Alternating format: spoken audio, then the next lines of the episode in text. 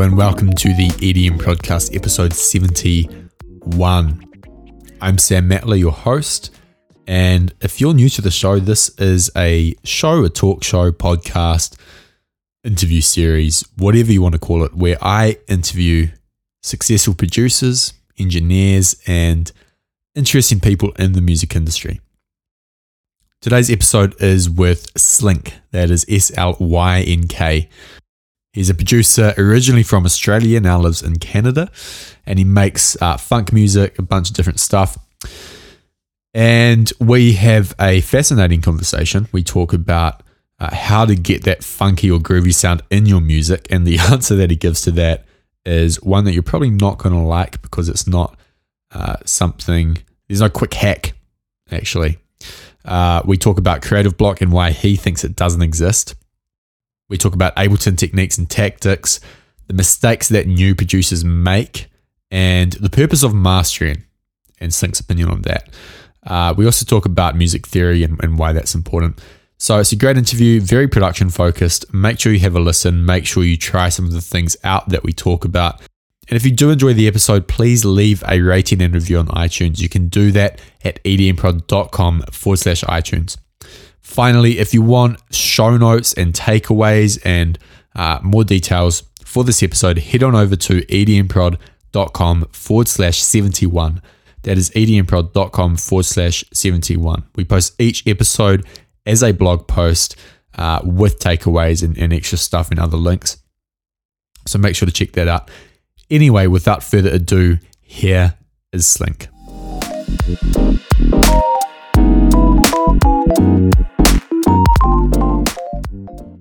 This episode is brought to you by EDM Foundations. EDM Foundations is my course for new producers, those who've been producing for under 12 months, or even those who've just started. The whole idea of the EDM Foundations course is that you learn the fundamentals of music production by actually doing and not just learning the theoretical stuff. The course consists of over 12 hours worth of streamable video where I walk you through the creation of three songs and give you advice and tips for working on your own original alongside them. We've had over 500 people sign up for this course. Many of them have had great results. If you want to learn more about the course, head over to edmfoundations.com.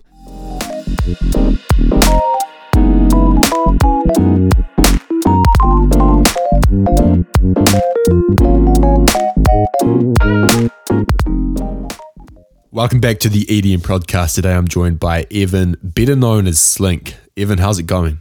Pretty good. How are you? I'm good, man. Have a good weekend. Yeah. Thanks for having me on. Now, a lot of producers struggle to make their music funky or, or groovy. Uh, and it's something that stands out in your music. It's kind of like this laid back, human, uh, not super rigid sound. What tips would you give to people who struggle with that? Or, or what do you do to achieve that kind of sound? I'm not really sure. I honestly just listen to tons and tons of funk music. And I think it's just like subconsciously in my brain when I'm writing music, because that's all I listen to at home is funk music. There's this awesome radio station called WEFUNK Radio, and they just play weird funk music nonstop. all kinds of uh, genres within funk, like you got disco and all that. And yeah, I just like listen to funk music and I, kind of just instinctively put some funk in there. mm, that makes sense. That yeah. makes sense. It's probably the answer. Like I, I think that's the right answer. Um, and people listening who are like, oh, yeah, oh, that means I have to listen to a lot of music. Yeah, it does. I know. I mean, the biggest thing that like characterize funk music is like the swing and the groove and kind of like the the gaps between the sounds and things like that. And you know, like melodies and chord progressions kind of contribute to how funky it is. Um, writing in minor and you know, just bouncy bass lines not really sticking to one note or you know, like writing a song and you kind of like float around the one note. So you're writing a song in E, you sort of like go up to the fifth and then come back to E like every phrase. And it's, it's actually pretty repetitive funk music. But yeah, having a lot of gaps, having a lot of gaps in your songs and that kind of thing can make it funky. What What do you mean by gaps though? Like, what would that look like in practice? Because I think there's there's something to be said about like just using silence in your music, or you don't have to have a note everywhere. Yeah. Yeah, that's kind of what I mean. Like instead of just having like big long legato notes, stick to more like staccato notes because if you listen to funk, it's like, you know, the bass slaps, you know, it's very like, it's very staccato. There's not really long, like, kind of sounds. Um, so that can contribute to the funkiness level of your song. for sure, for sure. Uh, so coming back to, you know, your, um, your background and your journey, you were making music in Ableton. Today, uh, you know, you're playing shows, you're putting out tutorials. What happened there? Like, how did you get to this point where you are now, other than a lot of hard work, I imagine? I think the biggest thing that happened was just getting more and more into production. So, like I said, I talked a little bit about putting acapellas on top of funk songs. Well, I started adding bigger and better drums to those funk songs. And then suddenly I've got funk drums and hip hop acapella. And then I started adding bass lines. And then like the video thing, I don't really know how that started. Uh, I, I guess I was just watching Mr. Bill's tutorials on YouTube and I thought I could like do a couple of tutorials here and there. I wanted to show people how I did what I do. And um, I made a couple videos I didn't really like. It was just a hobby. It still really is just a hobby. Just do it whenever. Um, but people seem to really like them. And then when I started to really give it a go, maybe two years ago, um, my subscriber count just kept increasing and increasing. And then companies like Ableton and Mixed in Key and um, these preset um, creators are all contacting me, asking me to promote their products and whatever. And I was like, what the hell? This is taking off. I was just have I was just making videos for fun. What does uh, what does your schedule look like? You know, on a given day, do you have strictly defined hours for production? Um, do you strive to put in a certain amount of time every day or week, or do you just do what you want? Absolutely. I I used to just kind of do whatever, whenever, just sleep when I'm tired and eat when I'm hungry and stuff like that. but it, you've really like there was a turning point at, at a certain point, and I was like, this is my actual job. This is my actual career.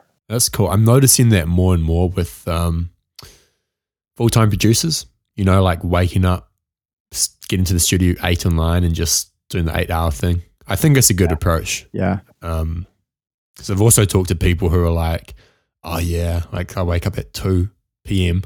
and then work till two, and then there's just a cycle that goes on and on and on. I get so tired. I probably would do that as well. The reason I would do that is so that on the weekends I'm not so tired because you got to like stay yeah. up late and then play. Like you know, I don't start DJing until like 1.30. and if I've been going to bed every night at ten, leading up to the weekend, then I'm just super tired. the whole "oh, I'm not feeling it today" thing or creative block. Do you believe it exists? And if so, do you get it? Nah, I, I don't think it exists. I think I think there's like always something to do in the studio, even if you're not like writing the next hot banger. You know, you could be, you know, creating like doing some sound design or tidying up your sample library, um, just organizing your projects so they're all named and categorized. Like this one's almost done, that one's finished. You know, like there's just mm. like maintenance work to be done. Like, you know, if you're a mechanic, you got to, if you're just fixing cars all day, then your tools are just going to be everywhere and there's oil all over the ground. You've got to like clean up at some point, you know? Mm. So on the, on the days where I'm just, I have no ideas, I find if I just end up like going through my samples and sorting things out, I'll be like, oh, I, just found like a cool sample. Like, and, and, then I'll suddenly get inspired and then boom, I'm into like writing a song. Yeah. I, I don't think, I don't think that there's a this creative block kind of exists. And actually, like I saw a really cool TED talk, and I know like TED talks are kind of lame sometimes, but this one chick was um, saying that inspiration is like this um, ghost kind of thing that um, you know like enters your body uh, and writes music through you when it decides to show up. And so if you're just at the desk in your studio at all times possible, then when this magical fucking inspirational ghost shows up, then you're there ready to go. But if you're like playing video games and the inspirational ghost shows up, then you know you can't really get creative in a video game. So you know you just you show up, you do your time, and then if it happens, it happens. If it doesn't happen, at least you put in your time. You know, next day, let's go again. I like that. There's always something you can do. You're like an Ableton whiz, uh, watching your tutorials and so on. What are two to three Ableton techniques that most people don't know about? I don't know. That's kind of a tricky question, to be honest. Um, usually, if I think something's underutilized or not many people know about it, I do a YouTube video about it. I did watch. I did watch uh, some of the ten.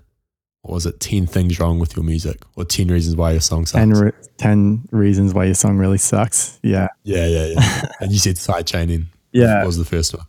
I I just think like if you're a if you're a beginner, then excuse me, if you're a beginner, then you really need to learn how to use sidechain. It just helps so much with your mixdown. And I, when I first started producing, I wish I knew about sidechain. And actually, I did kind of know about sidechain, but I didn't know how to use it right. Um, so I just didn't use it, and I just would slap a limiter on the master, and everything would just get smashed together. and you can really hear it in my music. You know, now the drums are so much more in your face in my songs, and like back in the day, they were kind of sitting in the background. Yeah, I just think more people need to learn um, and understand, you know, the benefits of sidechain. I like that. Anything else?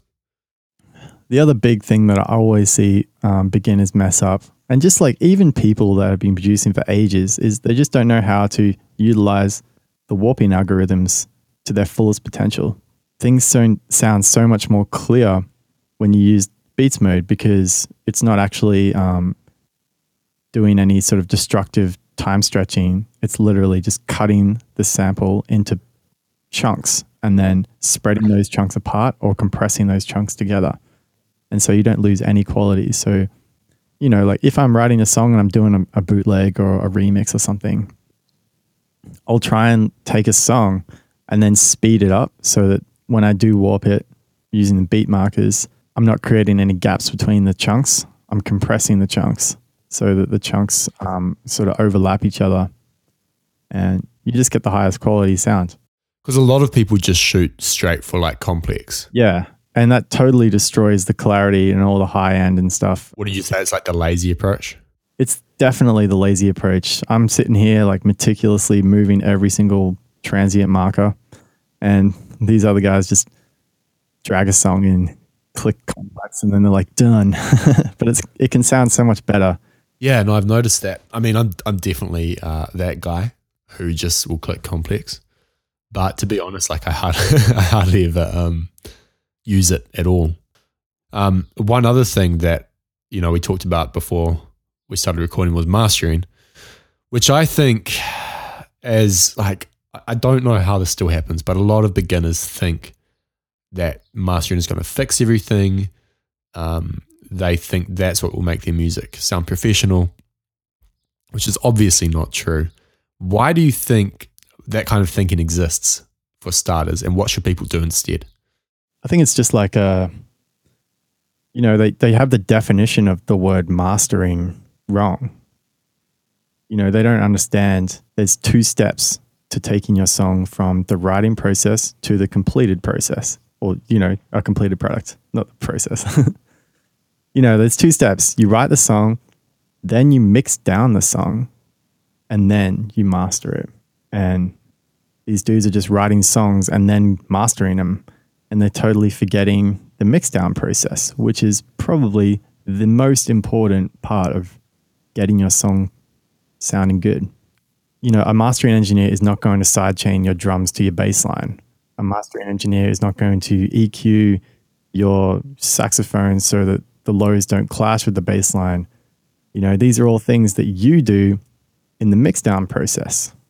Unless you're paying someone to do the mixdown for you, then don't don't be sending your song to a mastering engineer and expecting them to magically sidechain and EQ everything inside of this one WAV file that you send them. If you're sending a mastering engineer multiple stems, maybe they'll try and fix it a little bit, but honestly, it's up to you to to learn how to mix down your songs. And a lot of the time, I'll mix down my songs and it sounds fantastic. And then mastering is just like slap a limiter on the master. Maybe a little EQ, you know, or sometimes I use a um, multi-band compression. And all the other work is is done in the mixdown process. I remember like, you know, some beginners saying to me like, "Oh, so and so's got this amazing mastering chain." What are you talking about?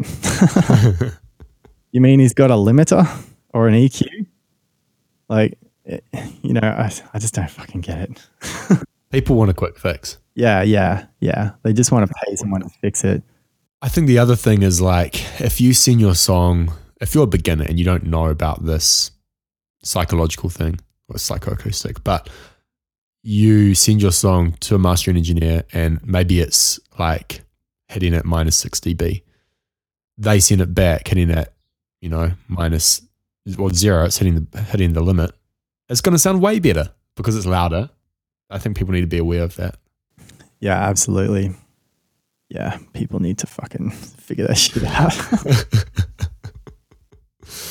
oh, I've, I've talked to artists, like big, big time artists, who some of them don't even really master. They like they'll do it themselves. They'll just chuck a limiter on, and then it's like yeah. they, they'll play it out. It's good enough to play out. Maybe for the commercial release, they get a mastering engineer, but it's not necessary. It's kind of just done because it's that's what's done. Not saying that that's the right approach, but having a fresh pair of ears, like listen to it and be like, oh, there's way too much highs on this. Or I find like having someone else master your songs when you have a whole album or an EP, you want all the songs to sort of have the same amount of impact. And so, like a mastering engineer can listen to all five of your songs or whatever and sort of get them to all sound sort of consistent. Also, having uh, like you can you can be an amazing um, producer and and write an amazing song, um, and not know anything about mixing down and mastering. And you can go ahead and pay someone to mix down and master your songs if you're loaded with cash or whatever. But having at least a basic knowledge of how a mix down is done in your song can lead to more convenient decisions during the songwriting process that makes the mix down sound better. What would be an example of that? A perfect example is say you've got like um, a house song, you're writing a house song and you got like kick drums going. If your songwriting decision is to put a bass line at the same time as every single kick, like a short staccato bass line, then the mastering engineer or the mixdown engineer is going to have a real hard time sort of making both the kick and the bass line shine in the mix. But if you make a small decision to offset the bass line from the kick drum, suddenly both sounds have their own little space in time and they can really punch much louder. You know, just small decisions like that can like affect your mix down in the end. So if you have knowledge of, of mixing down, what what you need to do to get it to a point where it's playable and releasable, maybe you'll make some different decisions during the writing process. Yeah, that makes a ton of sense. Yeah. Uh, I, I think that was one thing that took me way too long to learn. You know, oh, if I if I stack this chord really high, and if I use a lot of layers, I can't put anything else here. Yeah. So that's a decision. like that's there's always trade offs. You know, like if you do one thing, you can't do the other. So, are there any other common mistakes that you see newer producers making? If your song is going to be really long, make some different shit happen during the song. Don't just have it like the same loop all the way through, or now you bring in a hi hat or something. Or, you know, like put yourself in the position of the listener and are you going to be holding that listener's attention span for the entire 12 minutes of your song? Like maybe it's a cool song. You can have cool songs that are 12 minutes long, but some cool stuff needs to happen. Can't just be riding the same drum loop all the way through, you know, riding that same bass line. Like change the bass line. Me personally, that, that shit blows the hell out of me. You know, I need like a chord change or some cool different drums or different sounds. You know, keep it moving. I'm I'm a producer too. I know how you made those sounds, so just surprise me with something different. Have a tutorial on what makes a song catchy. Uh, and I watched it. I thought it was great. I watched it ages ago, though. I think when you put it up, everyone listening to this should go and watch that. But even, can you summarize the that video for us? What makes a song catchy? It's been a while since I watched the video back myself, and it's kind of hard for me to remember what I said. But I think the main idea was to sort of carry, like, have sort of a revolution in your in your like chord structure. You know, where the last chord of your phrase leads nicely into the first chord. And maybe your first chord isn't the root note, you know, the root note's somewhere in the middle. And it all just kind of like revolves and carries on and, and things like that. A lot of pop artists are like writing their vocals, the melodies for their vocals, um, higher up on the scale. So, say you're writing a, a, a song in C minor, they they will write their vocal melody in G major, I think, because G major is kind of like has a lot of the same notes as C minor, but it's a fifth up. So when you hear like pop songs and they've got that uh oh uh oh uh oh uh oh on top, it's always like a fifth up from the root note. And I think that's like a trending sort of thing right now, but I, I think that kind of makes your song catchy if you want to write pop music that sounds like shit anyway.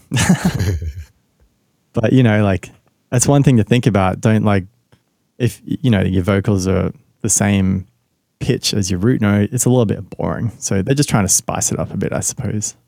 I've got uh, two more questions and then we'll wrap up. How important is music theory, in your opinion? I think it's pretty important. Um, it's extremely important, actually.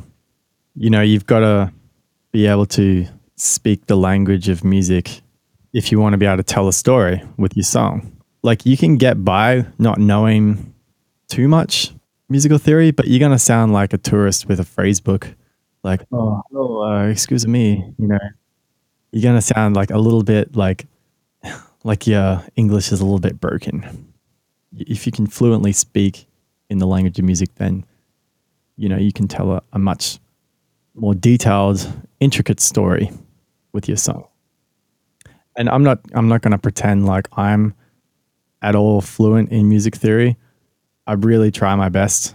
Um, I got a friend who comes over a lot and he's like amazing on the guitar and he he's been helping me with some of my newer songs that haven't been released yet with the chord progressions and stuff and he's really opening my eyes to um, how shit I am at music theory. it's a never ending journey though. Like, there's so much to learn. There's a lot to learn and it's it's kind of like boring to learn as well because you just want to when you hear something that sounds good, uh, you should be asking, why does that sound good? And sometimes the answer isn't always clear unless you have like a very, very fluent knowledge in musical theory. But I, I try to analyze other songs and, and figure out why that chord progression works so well, why it feels so nice or feels so jazzy, or why does that chord sound like a question and then there's an answer afterwards, kind of thing. So I try and brush up on my musical theory. But I really wish that um, I I learned more musical theory when I was younger. Okay, one one more question. Uh, you're walking down the street, uh, getting a coffee. You drink coffee, anything, whatever. You're just walking down the street, and a UFO comes down, and these aliens pop out, super ugly, and they say that they're going to abduct you, but they leave you. Uh, oh, they give you a piece of paper and a pen, and they say you can write three pieces of advice uh, to leave behind for the world. Doesn't have to be production related. What's on that piece of paper? Oh man, that's a tricky question. Doesn't have to be music production related. It'd be easier if it if it had to be music production related. uh, I guess like one kind of um, mantra I have is like, don't be so money driven. You know, like time time is worth more than money. That's one thing that I always find myself saying to myself, I have so much time to just experiment on music or do whatever I like, really. And I feel blessed for that. And I, I think I see uh, my friends who have like full time jobs and they just living for the weekend. And uh, I really don't want to be, I really don't want to live my life like that. I really want to just have a lot of time to do things that I enjoy, you know. And so, yeah, I guess I'd write time is worth more than money. Yeah, I think the other piece of advice I'd put on there, production wise, would be not sit down and, and write a song every time. 90% of your time should be spent not writing a song. You should be doing things like understanding how your synthesizer works, you know, tidying up your files, um, doing small things like today I'm going to write drums, just cool drums. Today I'm going to write just cool chord progressions. Today I'm going to figure out a, a cool chord progression. And I just bought a new synthesizer and I'm going to read the manual, you know, things like that 90% of the time. And then 10% of the time, once you've built up all this knowledge and collections, you know, putting away these drums and stuff that you've been making, then you sit down and write a song. The reason I think that's the way to go is because when you're writing a song, I think momentum is really, really important. Writing a song is like, I don't know, like a train going up a hill. it's like a struggle at the start. You, you got this empty project and you're like climbing this hill, and then you just reach this point where you're at the top of the hill and you're like, you've got everything there ready to go, and you just know that you can make this into a full song. And that's the downhill part. I like that. That's, a, that's an awesome approach. Uh, Evan, thanks heaps for taking the time. Really appreciate it. Where can people find you online if they want to learn more about you, listen to your music, and so forth? Just search Slynk. I'm on everything like SoundCloud. You can listen to all my music on SoundCloud. You can listen to all my music on Spotify. You can listen to all my music on YouTube.